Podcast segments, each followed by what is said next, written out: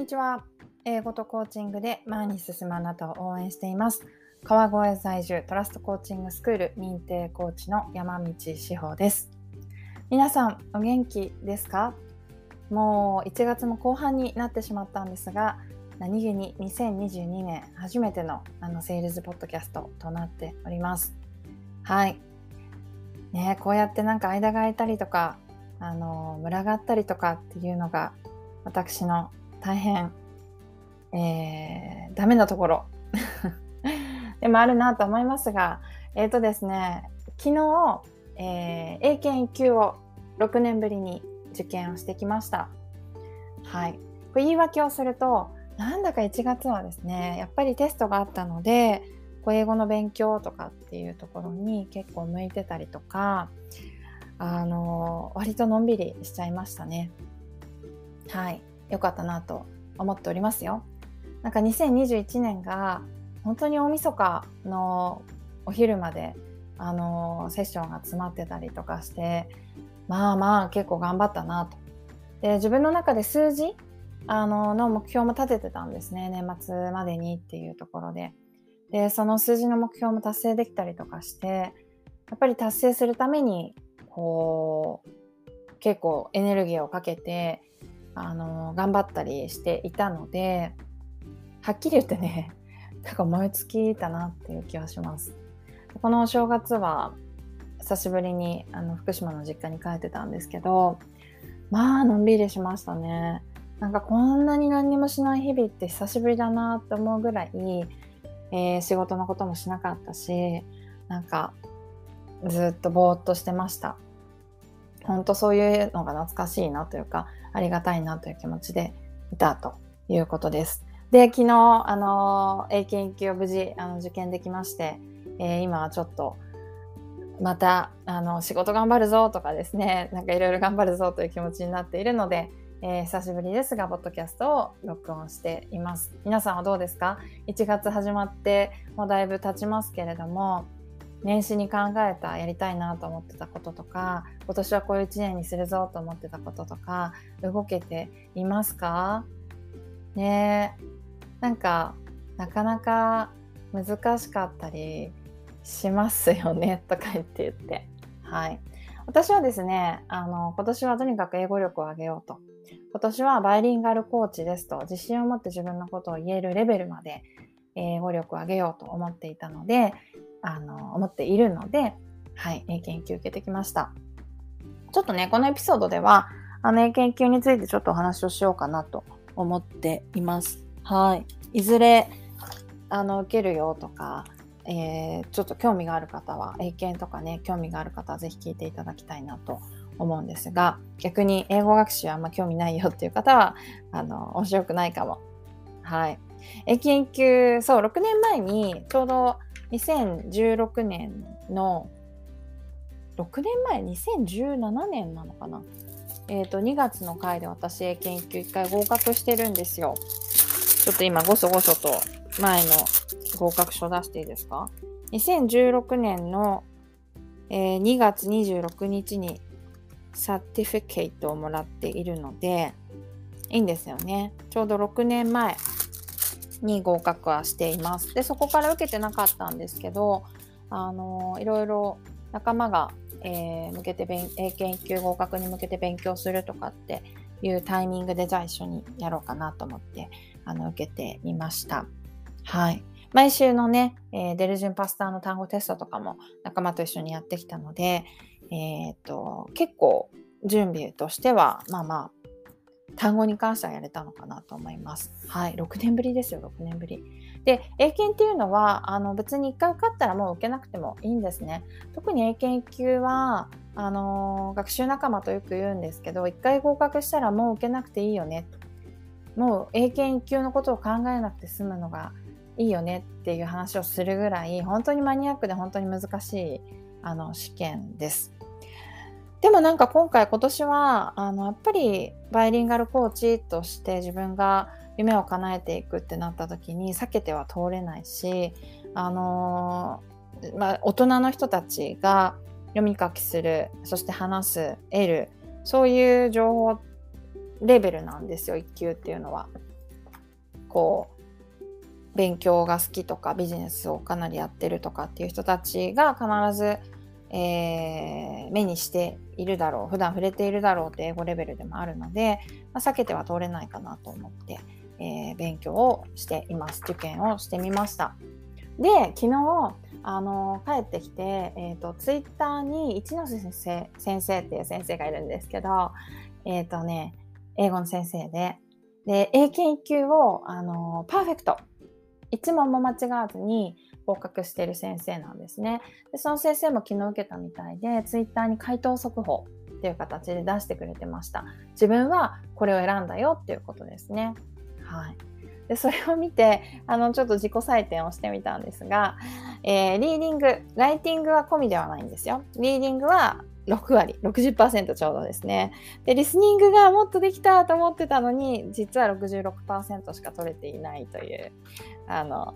もう何て言うか散々な結果結果だったと言わざるを得ないんじゃないかなと思います。でも、えー、136分の試験だったんですがなんかその時間で前前後の前のテストの前のこの待機の時間も含めると本当に結構3時間半ぐらいずっといたんですけどそういう時間英語のことだけを考えられるっていうのは本当に幸せなことだななんていうふうに思いながらあの試験を終えました。で英検の試験っていうのは大問1っていうのはライティングあのリーディングで、えー、と5位ですね。はい、私ここが本当にできなくて25分の14しか取れてないと思います。全然わからない。もうわからない単語が多すぎて何がわからないかもわからないみたいな。で当てずっぽうであの大体マークしたんですけど当たってるものは当たってたりっていう部分で今後もね、あの語彙は伸ばしていきたいなと思います。あとそこからリーディングになっていくんですけどこれもなんか得て増えてのトピックがあるななんていうふうにちょっと思ったりとかあとこういう単語が出てきちゃうと全然読み込めてないなとかっていう部分がありますかね。はい難しいなと思ったのが意外に当たってたりこれはできたと思ったのが当たってなかったりとか。やっぱりきちんと根拠をあの見つけに行くっていうのが大事ですよね。当たり前ですけど。はい。いや難しかったですよ。本当に。もう意味がわからないです。ダーウィンの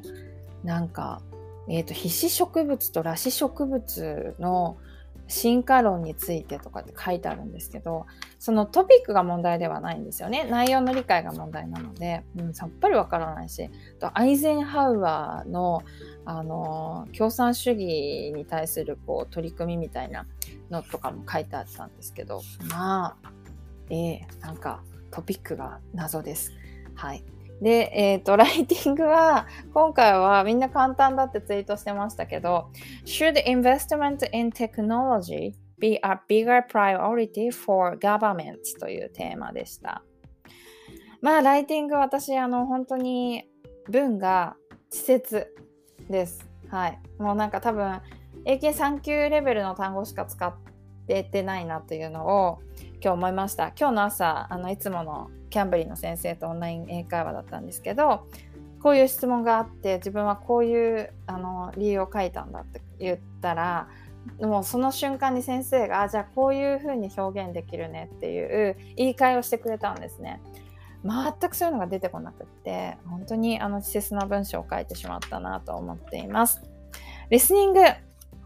英検1級のリスニングってこんなに面白いんだって思うぐらいあのトピックが多岐にわたっていてすごく面白かったですね。あのなんかカップルの会話とかあってえっ、ー、となんだろうな彼女がこう昇進していくからすごく忙しくなりそうだと。でそれに対して彼がなんか「ええー、みたいな反応してたりとかあとなんか私は子供が欲しいと思ってるんだけど旦那さん夫は子供は欲しくないと思っていて私はどうしたらいいの？っていう相談を同僚にしてる会話とかね。そうなんか本当に英検ってあのトピックがいろいろなので面白いなと思いました。うん。ねなんかそういうのって普段考えたことなかったとしたらあのイメージがつかないじゃないですか話を聞いてもねだからいろんな英語に触れ続けるっていうのが本当に大事なんだななんていうふうにあの感じた部分ですねでリスニングはもっとできてるかなと思って意外にできてなかったのやっぱねもう集中力がなくて私の中であの後半とか特に集中して聞きてなかった部分とか細かい部分まで聞き取れなかったなっていうところは、まあ、案の定間違ってたりしましたね。はい。ということで、まあまあ、一級というか英検ってなんて面白いんだと思いながらあの試験を受けておりました。英検だとね、試験問題も持って帰ってこれるので、あのじっくり振り返りとか自分の成長のためにあの使うことができるっていうのがすごくいいなと思っています。はい。ということで、あの、私の簡単な英検リビュー、ななんて言っていいかわかんないですけど、とにかく、あの英語を学ぶってやっぱり面白いなっていうのを改めて感じたしこうやって自分がねレベルを上げていかないことにはうん次の目標とか次の夢とかっていうところには向かっていけないしなんか去年はあの英語力を上げたいってすごく強く思っていたわけではなくてなんとなく英会話をしていた部分でもあったんですけどなんか今年はもう1級を受け続ける1級にちゃんと合格できるような英語力をまたつけるっていう部分をね、明確に目標を立てていきたいなと思っています。で私の場合、合格が目標になってしまうと、やっぱりどこかで苦しくなってしまうっていうのが自分の中であって、何かを達成しないといけないっていうのがね、結構苦しかったりするので、学び続ける、受け続けるっていう部分が、あの目標になるんじゃないかなと思います。で結果としてあの合格が目的ではないので私の場合は、うん、一級にも合格しないとあの何かができないとかバイリンガルコーチになってはいけないとかってそういうものではないのでね、はい、あくまでもなんだろうな自分の中で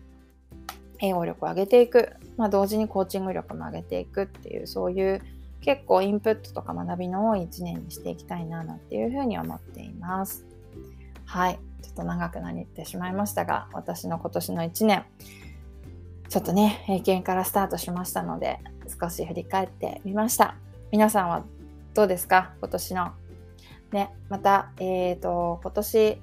そうだな、目標設定の、あのー、プログラムとかもあるので、また上げていきたいと思いますので、よかったら、えー、チェックしてみてください。今日も聞いてくださってありがとうございます。ではでは。